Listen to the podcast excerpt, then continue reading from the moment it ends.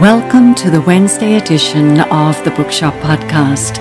I'm Mandy Jackson Beverly. Join me as I speak with authors and other guests who specialize in subjects dear to my heart, the humanities, and our environment. To help the show reach more people, please consider sharing with friends and family and on social media. And remember to subscribe and leave a review wherever you listen to this podcast. You're listening to episode 153. Sunday Times bestseller Lucy Clarke is the author of seven psychological thrillers The Sea Sisters, A Single Breath, The Blue, No Escape, Last Seen, You Let Me In, The Castaways, and her latest novel, One of the Girls. Her debut novel was a Richard and Judy Book Club pick, and her books have been sold in over 20 territories. The Blue is currently being filmed for a seven part television series for Paramount Plus, due for release in 2023.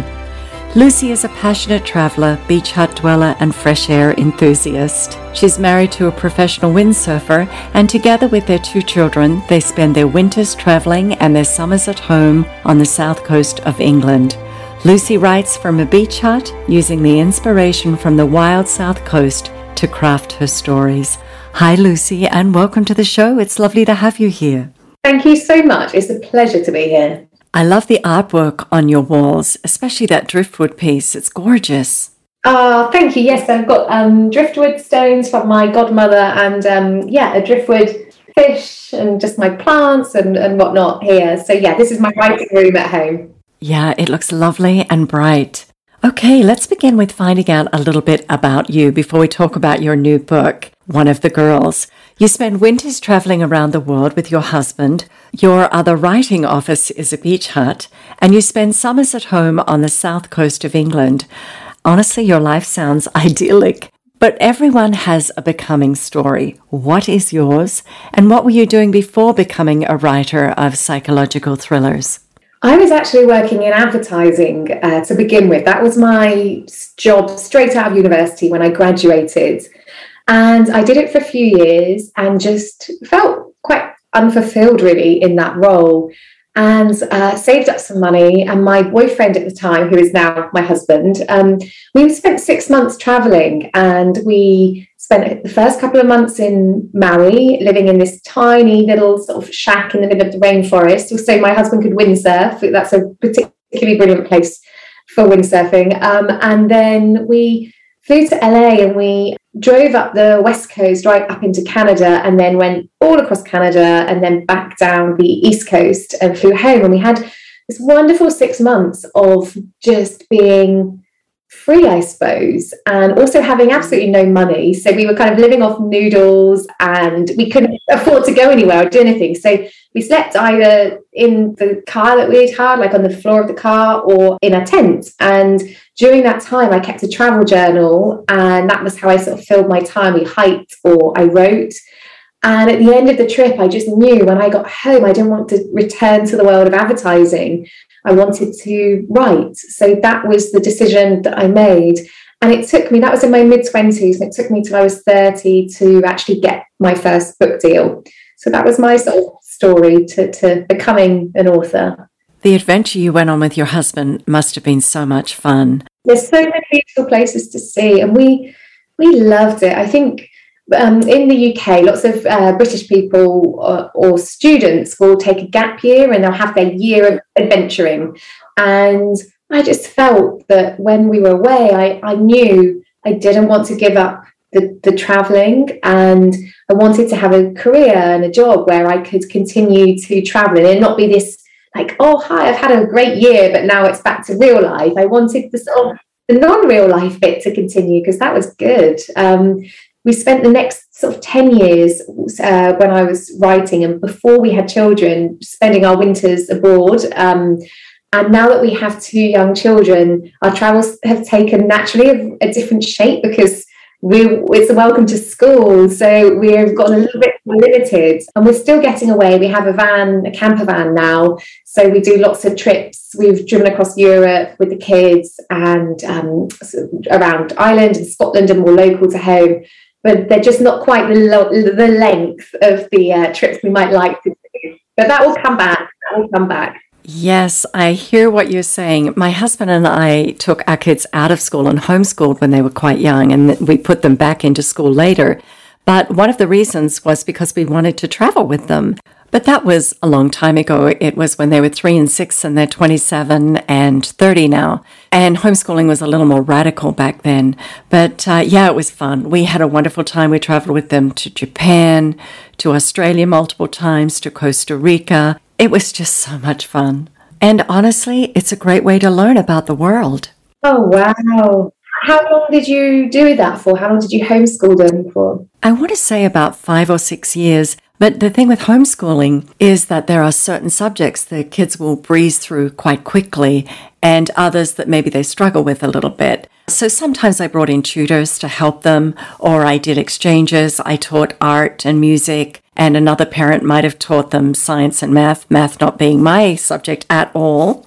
It was fun, but it was a lot of work. And that's what I stress. It is a lot of work. You kind of got to be fairly organized, which was hard for me. but it was it was great. I would recommend it. It's just wonderful. But a lot of our friends and family thought we were nuts. Now with the pandemic, you know, many people worldwide had to homeschool while they were working remotely. I, I love it, and it's something that's on our radar. It's just the thing that we face here is it's all fine to take them out and I would be very happy to homeschool, but it's the getting them back into the school system here is quite the area we live. The, the you lose your place in school, so it's one of the difficulties. But I, I think it's worth the risk because what an adventure! Yes, it definitely was. Okay, back to you, Lucy. In a video on your website, you discuss doing most of your writing in a notebook. At what stage do you switch over to a keyboard? And do you use Word or Scrivener or another writing platform to complete the manuscript? I tend to do my ideas and early scenes by hand. Um, I'll show you, I've got a journal in my drawer. This is one of them, a battered sort of leather journal. And I have very, I don't know if you'll be able to see, but just very tiny writing. So I will do that um, in the kind of early stages where I don't want to kind of interrupt that flow of creativity and then I will put it onto the computer. And it's not that I sit and, and type it up word by word because really it's ideas that are unformed really. So when I then come to write, I can do it free flow on, on the computer and I just use Word.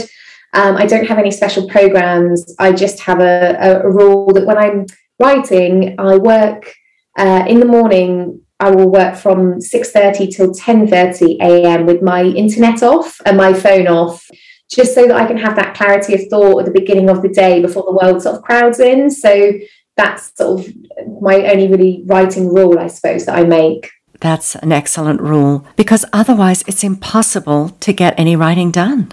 Yeah, and I, I think if you've got imagination that does, you know, I'm very easily distracted, perhaps like most people, but um, as soon as I open up my emails, there'll be something else, someone needing something, and I and I'll be, you know, like, oh, anything that's easy, you know, rather than having if you're at a sticky point in a chapter or a scene, you're looking for a distraction. I make sure there are. Yeah, one has to look out for those rabbit holes that just kind of suck you in for hours. Absolutely. Let's talk about your writing style because the Sea Sisters, Swimming at Night, The Castaways, Last Seen, and your latest novel, One of the Girls, are written using multiple characters' points of view and time frames. For example, chapters titled Then, Now, and Before. How far into the outline do you get before deciding on the point of view and chapter layout? I normally find the point of view instinctive when I set out. So with one of the girls, it's multi viewpoint, six women, each telling their own story. And I knew that from the outset. I just sort of just sensed that was the way.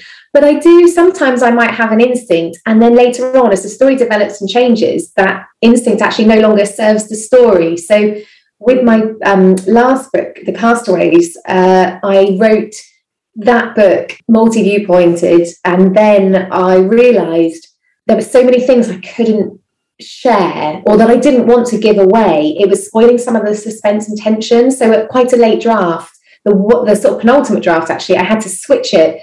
And I told the story, it had sort of five people originally, and it went down to two sisters who told the story. And the book works so much better for it. So I, I have an instinct, but sometimes the instinct's incorrect and I have to then fix it at the end. Well, I'm sure that must have been a lot of work changing the POVs so late in the story. But good on you for doing that and having that realization. Yeah, sometimes you've just got to, you don't want to have to do the work, but you're like, I don't have to do the work. And then it's really changed everything. And it, it was a book I'd struggled with. And then suddenly it just all came together. And I think that was a real turning point for me, was just changing. Like, I've got too many, sometimes multiple viewpoints. Like in one of the girls, six women it's a lot but it, it works because they're equally weighted and each of their stories is is equal whereas in castaways it's an ensemble piece in a sense but actually what i realized in the writing of it was no it's the story of two sisters and so the other characters still kept their part but their part was told through the sisters so yeah it's, it's a sort of technical thing but that adds quite a bit of weight to the getting it right yeah, sometimes you just have to rip off that band aid and reassess. Yeah. Lucy, a facet of your storytelling is taking people away from their places of residence, their comfort zone, to an unknown location. One of the girls takes place on a fictional island in Greece, and not all of the characters have money to spend on lavish vacations. How much time did you spend on character development before writing the story to understand how each woman would react to the beauty and tranquility of a remote, sophisticated villa on a Greek island?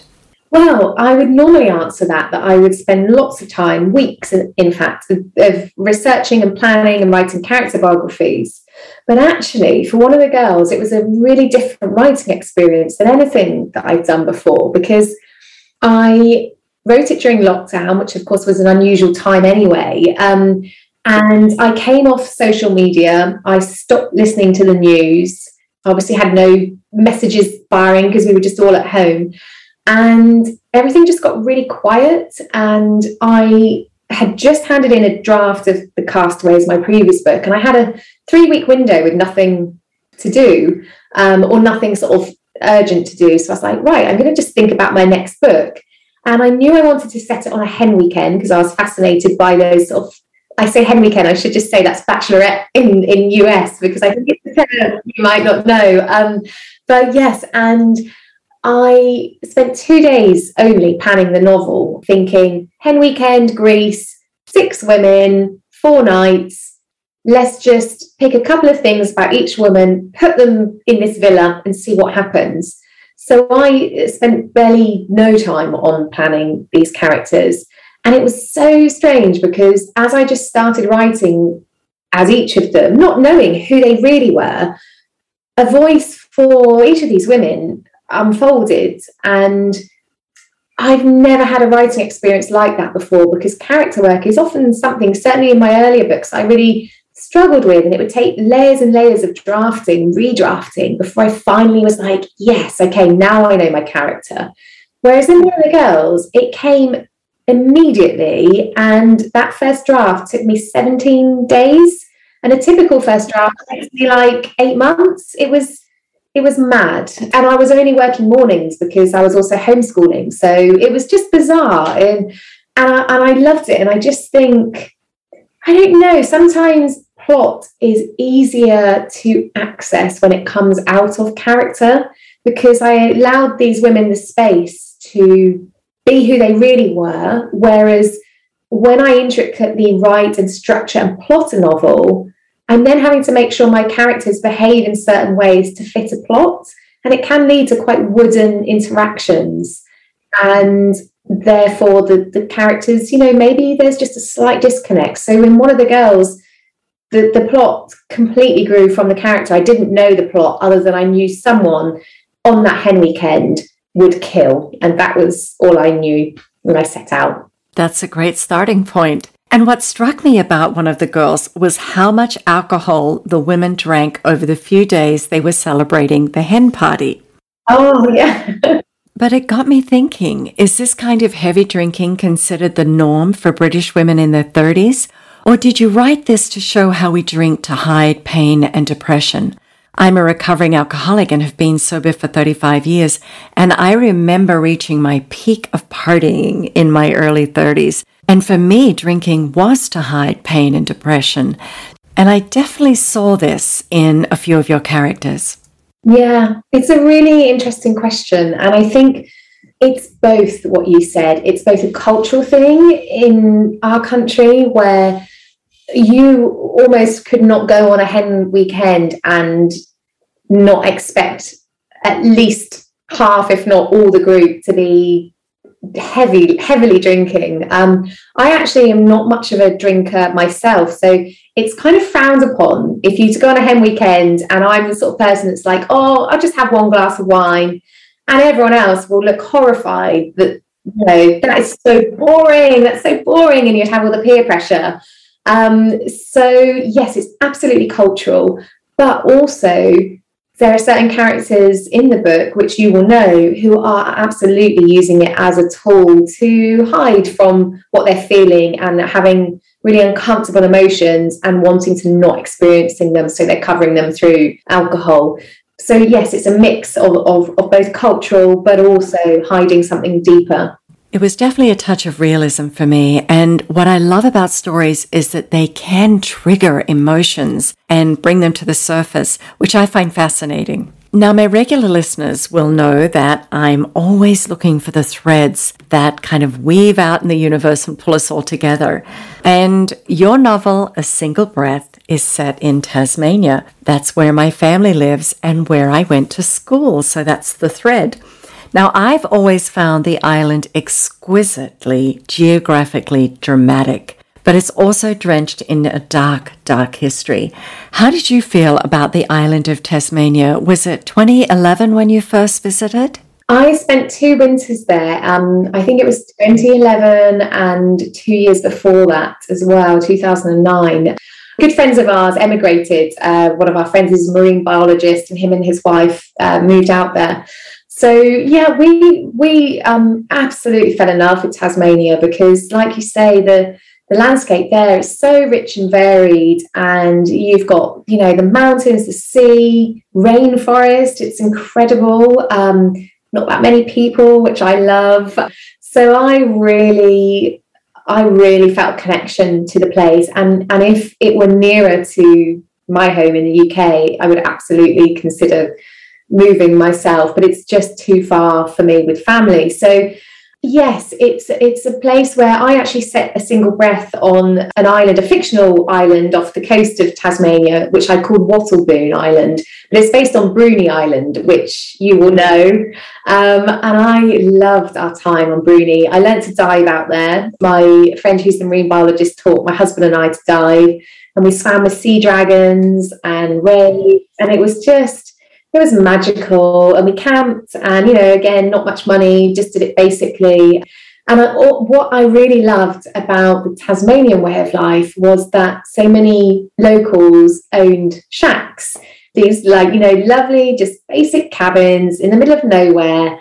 And that's where you'd holiday a simple existence. And that really spoke to me and i just felt like i would love to set a book in a shack in Tasmania. And why is why does someone take themselves off to the shack? Who's that person? What's happened to them to draw them out there? How does that place change them? And I think those are the questions that I'm all, always asking and interested in in fiction. When we're taken out of our everyday life and put somewhere new how do we react? And do we flourish or do we flounder you know and and, and that journey we go on is what I find interesting Yes, and I really like that facet of your stories, that underlying tension of taking people out of their comfort zone. It works. Okay, I would love to hear your publishing story from your first finished manuscript to signing with an agent and a publishing deal. Sure. So, as you know, I decided to be a writer on my travels in the US and Canada. I was about mid 20s then, and I came home and I decided to write my first book. Um, I did it alongside having a sort of part time job so that I could keep afloat financially.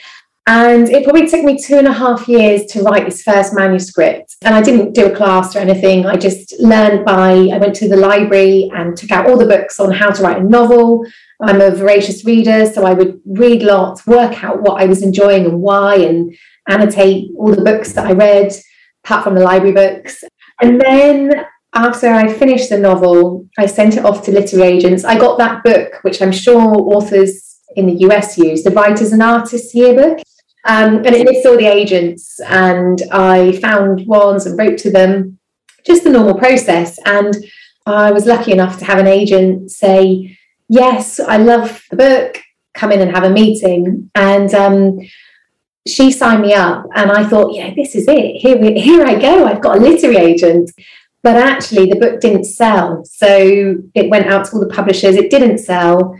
And I was bereft because I thought the fact an agent, I thought, yeah, that was it. I've done the hard bit because everyone always says getting an agent is sometimes harder than a publisher. But I didn't sell. And so I thought my agent might drop me because I hadn't made her any money. And she just said, you know, look, you just take a deep breath and you go away and you write your next book.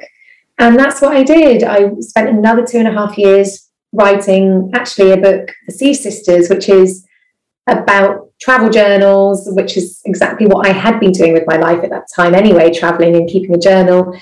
And I it became it was sold all over the world. My agent got brilliant, brilliant deals, you know, it's sold everywhere. Um, and I, I it just blew my mind because I didn't even know I had I was so like you know, my ambitions were very small. It was maybe I could get it printed in this country. And then it just went to, wow, you can get your book translated into, you know, how many languages. Um, so that was sort of my my journey to getting published. And I got a two book deal with HarperCollins in the UK, and I'm still with them now. Uh, one of the one of the girls is my seventh novel, and in the US, I'm published with um, Putnam. So yeah, it's been an amazing it's been an amazing career. Like I, I, I love it. It's not that it's amazing and it's all wonderful and golden because there really are highs and lows on it, and I've had had many of both. But it's a job where you are so free because you can choose what you write, you can choose the way that you write, the place that you do it, and I think for me, I decided that I, when I had my first book rejected, I knew that I loved it so much that I wanted to write whether I would get published or not. And it took away a lot of the pressure because I think when you start writing and you make that decision, I want to be published, there's a huge pressure that we put on ourselves to think, well, if I don't get this book published, it's because I'm no good and I'm never going to make it. But if you enjoy the process and you take that being published or not out of the equation, because I was supporting myself anyway with a part time job, like most writers, then actually it's really freeing. And then I didn't think it's a one book thing. I thought I might write eight books or 10 books and get none of them published. But if I enjoy it, then wonderful. I think there's magic in your words. Take being published out of the equation. I think that takes the stress out of writing and the words flow easier on the page, hopefully on a good day. Absolutely. Now, you mentioned you were a voracious reader. So, what are you currently reading? I'm reading a non-fiction title at the moment called Saltwater in the Blood um, by an Irish female surfer called Easkey Britton.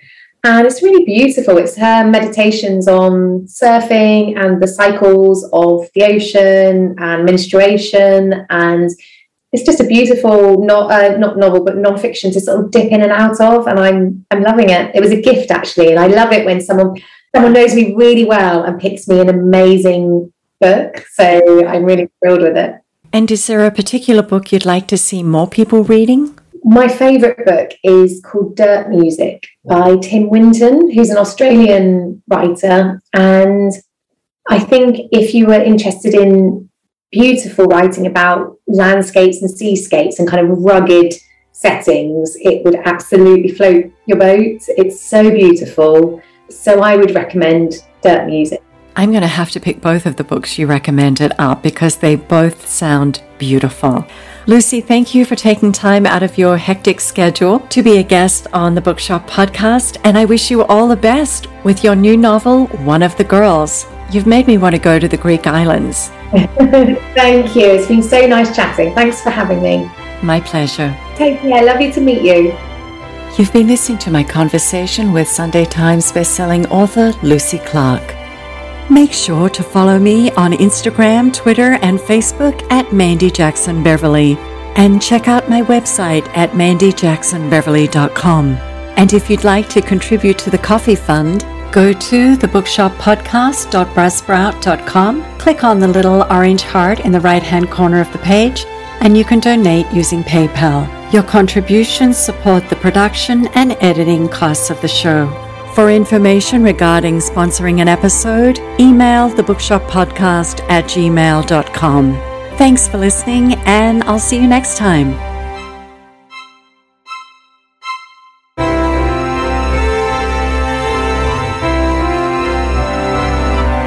Theme music provided by Brian Beverly.